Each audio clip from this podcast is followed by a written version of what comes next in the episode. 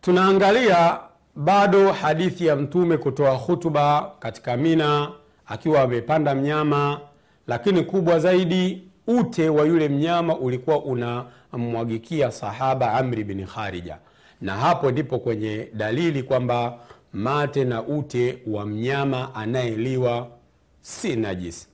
Sasa Shekhe Basamu anasema hadithi pia inatiwa nguvu na kisa cha mtume kuwaamrisha uraniyin ambao walifika Madina, hali ya hewa ikawasumbua, wakaanza kuumwa. Aliwaambia wakanywe mikojo na maziwa ya ngamia. Kwa hiyo pia hiyo ni dalili kwamba hata mikojo na maziwa, yani mikojo na kinyesi cha wanyama wanaoliwa, pia kauli sahihi kwamba sio najisi. Sasa nikupe hicho kisa kwa ufupi kama kilivyokuja katika Sahihi Bukhari. Aa, katika Sahihi Bukhari hadithi ya 6802 hadithi ya Anas bni Malik anasema qadima ala nabiyi salllahu alaihi wasallam nafarun min ukli, kuna kundi la watu wa ukli, riwaya nyingine yani uraina uh, walikuja kwa mtume. Faaslamu, wakasilimu pale mbele ya mtume salllah salam fajitawau lmadina, wakaumwa yani hali ya hewa ya Madina haikuwa nasibu, ikawasumbua wakapatwa na maradhi kutokana na hali ya hewa mpya ya ile eneo, na haikuenda sawasawa na miili yao, kwao wakapatwa na maradhi. Walivyopatwa na maradhi, faamarahum an yatu ila ibili sadaka, Mtume katika kuwasaidia akawaambia waende kwenye ngamia wa zaka ngamia, ngamia waliokusanywa kwa ajili ya zaka, ngamia waliokusanywa katika zaka waende kule, fayashrabu min abwaliha wa albaniha, wakanywe haja ndogo za wale ngamia na maziwa yao, kama ni dawa. Yaani Mtume amewaelekeza hivyo, wakanywe, hiyo ni dawa. Na hapa ndo kwenye hoja kwamba kujitibia kwa vitu vya najisi tumekatazwa. Kwa hiyo kama Mtume aliwaambia wakanywe mikojo ya ngamia maana yake siyo najisi tena. Fafalu, wakafanya hivyo. Faswahu, wakapona ule ugonjwa wao. Lakini kwa bahati mbaya, baada ya kupona, ikawa malipo yao sasa ya huu wema wa mtume si mazuri.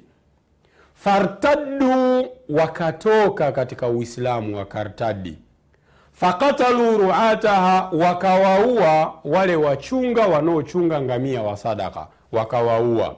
Wastaku libila, wakawaswaga ngamia, wakawachukua, wakawaiba ngamia, wakaondoka nao.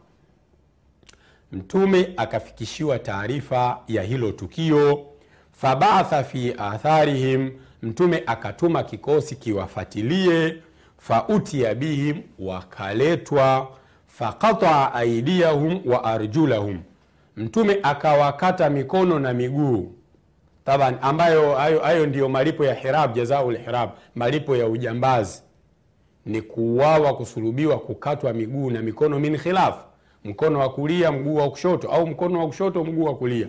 Kwa Mtume akawakata mikono na miguu na, na akawakata mikono na miguu, wasamala ayunahum, akawatoboa macho akawatoboa macho. Kwa nini amefanya hivyo Mtume? Usione huu ni ukatili, wao ndivyo walivyowafanyia wale wachunga. Yaani hawa watu waliwaua wachunga kwa namna hiyo. Kwa hiyo Mtume na wao akawafanyia kisas, akawaua kwa namna ile ile ambayo wao waliwaua wachunga, Kawakata mikono na miguu, akawapofua macho, akawatoboa macho thumma lam yahsimhum hata matu, kisha hakuziwia damu yao ile kumwagika, hakukata damu yao, damu aliacha inamwagika mpaka wakawa wamekufa. Na riwaya nyingine inasema aliwaacha juani, wanalia kiu, wanaomba maji mpaka wakafa. Wao ndivyo walivyofanya, jazaan wifaqa. Hayo ni malipo sawa sawa na kile walichokifanya. Uh, kwa hiyo hadithi hii inatilia nguvu hadithi yetu ya mlango.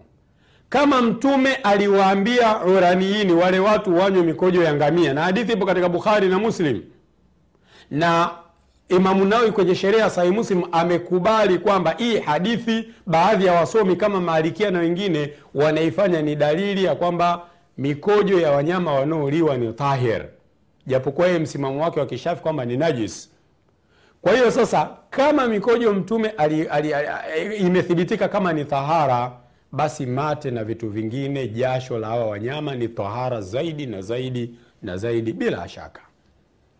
Uh, tuangalie huyu mpokeaji wa hadithi amri bin kharija historia yake kwa ufupi kama alivyoielezea assanaani katika subulu salam. Anasema huwa sahabiyun ansari ni sahaba huyu na ni mwenyeji wa madina na baadaye alikuwa ni katika watu wa sham. Wa kana uh, halifan li abi sufyan ibni harb alikuwa ana ule ukaribu na abi sufyan ibni harb katika masala ya hilfu wana wanajenga mahusiano fulani ya kusaidiana na vitu kama hivyo. Wa huwa alladhi rawa anhu abdurrahman bni ghanam na huyu amri bni kharija ndio ambaye abdurahmani amepokea kwake kwamba amri bni kharija amemsikia mtume akisema katika khutuba inna allaha qad ata kula haqin dhi haqin haqahu fala wasiyata liwarith na hii tuliisoma katika sunani tirmidhi. Na ni hadithi hiyo hiyo ya mlango kwamba mwenyezi mungu ameshampa kila mtu haki yake hakuna tena ruhsa ya kumwandika fungu la usia mtu ambaye atapata fungu la mirathi kwa hiyo hii ni historia fupi ya huyu sahaba kama ilivyoletwa katika uh, subulu assalam. Ama mafunzo katika hiyo hadithi mafunzo makubwa ni hayo kwamba uh, mate au ute wa wanyama ambao wanaliwa si najis. Anasema alimamu sanaani walhadithu dalilun ala anna luaba ma yukalu lahmuhu tahir. Hadithi ni ushahidi wa kwamba uh, ule yale mate au ute wa wanyama ambao nyama zao ni halali kuliwa kisheria. Hatuzungumzii ute wa, wa, wa, wa mbwa hatuzungumzii ute wa sijui yani mnyama kama chui simba hatuzungumzii hao. Wale wanyama ambao wanaliwa ute wao ni tahir ila wahuwa ijma na haya ni makubaliano ya wanawachuoni na hii ndiyo asili. Asili ya vitu ni tahara mpaka ije dalili kuthibitisha unajisi wake. Uh, ibn uthaimin rahimahullahu katika fathu dhiljalali walikram anasema miongoni mwa faida za hadithi hii ni unyenyekevu wa mtume. Mtume alikuwa ni mtu ambaye anajiweka chini ni mutawadhe. Haithu lam yatlubu mimbaran aliyan au ma ashbaha dhalik. Angalia hapa mtume wala hakutaka mimbar atengenezewe jukwaa. Mimbar ametosheka na mnyama wake akampanda akatoa hutuba. Mtume alikuwa ni mtu ambaye mutawadhe hawakalifishi watu vitu vizito ambavyo vinawapa shida. Kwao hakuhitaji mimbari ya juu zaidi. Dhalika liyakhtuba ale inama khataba ala rahila alihutubia juu ya mnyama wake tu basi ngamia inatosha lakini pia ibn uthaimin kuna kanuni ameitoa ya kisheria. Na hi, wakati na hili amelisema wakati anazungumzia je mtume aliona wakati ule ute unamwagikia sahaba ute wa mnyama? Kwa sababu kuona kwa mtume ndo hoja kwamba kama ameona na mtume akaendelea tu maana yake ile si najisi. Kwa hiyo bin uthaimini anasema kama mtume ameona sawa hata kama hajaona mwenyezi mungu alikuwa anaona ingekuwa ile ni najisi au haramu mwenyezi mungu angekataza angetoa aya ya kukemea hilo swala. Kwa hiyo uthaimini anatoa kanuni anasema kwamba kullu ma fuila fi ahdi rasul salllahu alaihi wasallam kila kilichofanywa wakati wa mtume walam yunkiruhu llahu tabaraka wataala na allah ikawa hakukikataza hakukikemea kitu kimefanyika wakati wa mtume allah hakuteremsha aya ya kukikemea fahuwa hujja basi kinakuwa ni hoja kinakuwa kimekubalika. Na naona hata jabir amezungumzia hili swala katika masala ya azli masala ya uzazi wa mpango mwanaume akafanya tendo la ndoa na mkewe na mania akayatolea nje.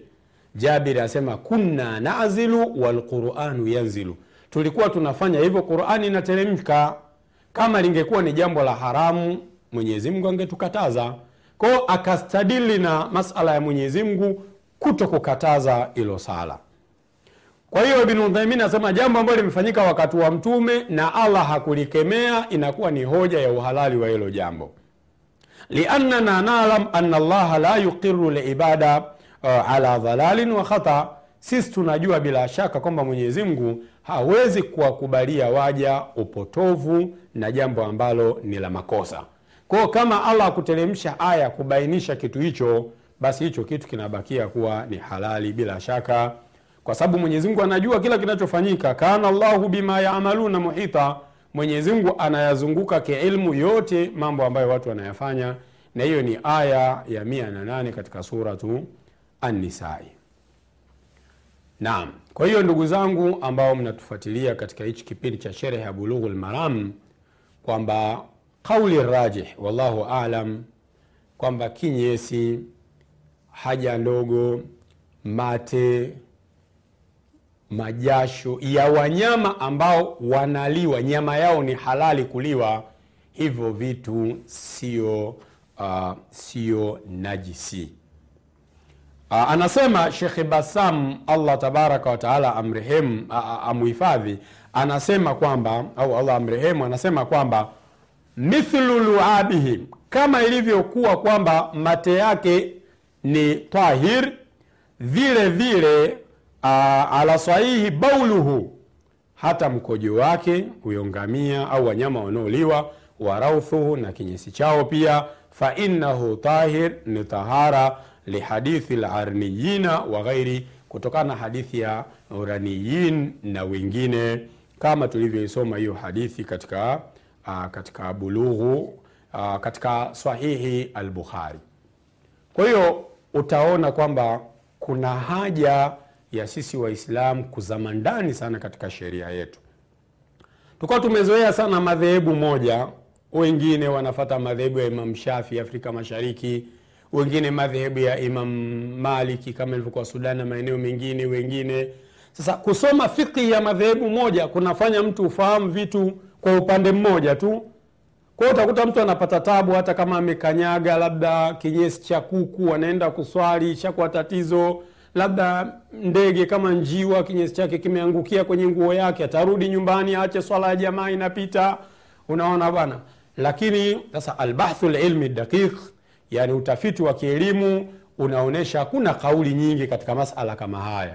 Kwao almuhimu ukijisafisha ni vizuri zaidi lakini hatusemi kama ni lazima kwa sababu kauli raji kwamba kinyesi mikojo na mate na hata jasho la wanyama ambao nyama zao zinaliwa sio najisi aslan. Ni tahir hatusemi kwamba hivi vitu vinaliwa tuelewane lakini ni tahir kwa maana kwamba vikikugusa haujachafuka kushindwa kuswali. Endelea kufuatilia vipindi vya africa tv tuonane tena inshallah katika kipindi cha darsa ya uh, bulughu lmaram allah tabaraka wataala akulipe kheri. Wassalamu alaikum warahmatullahi wabarakatuh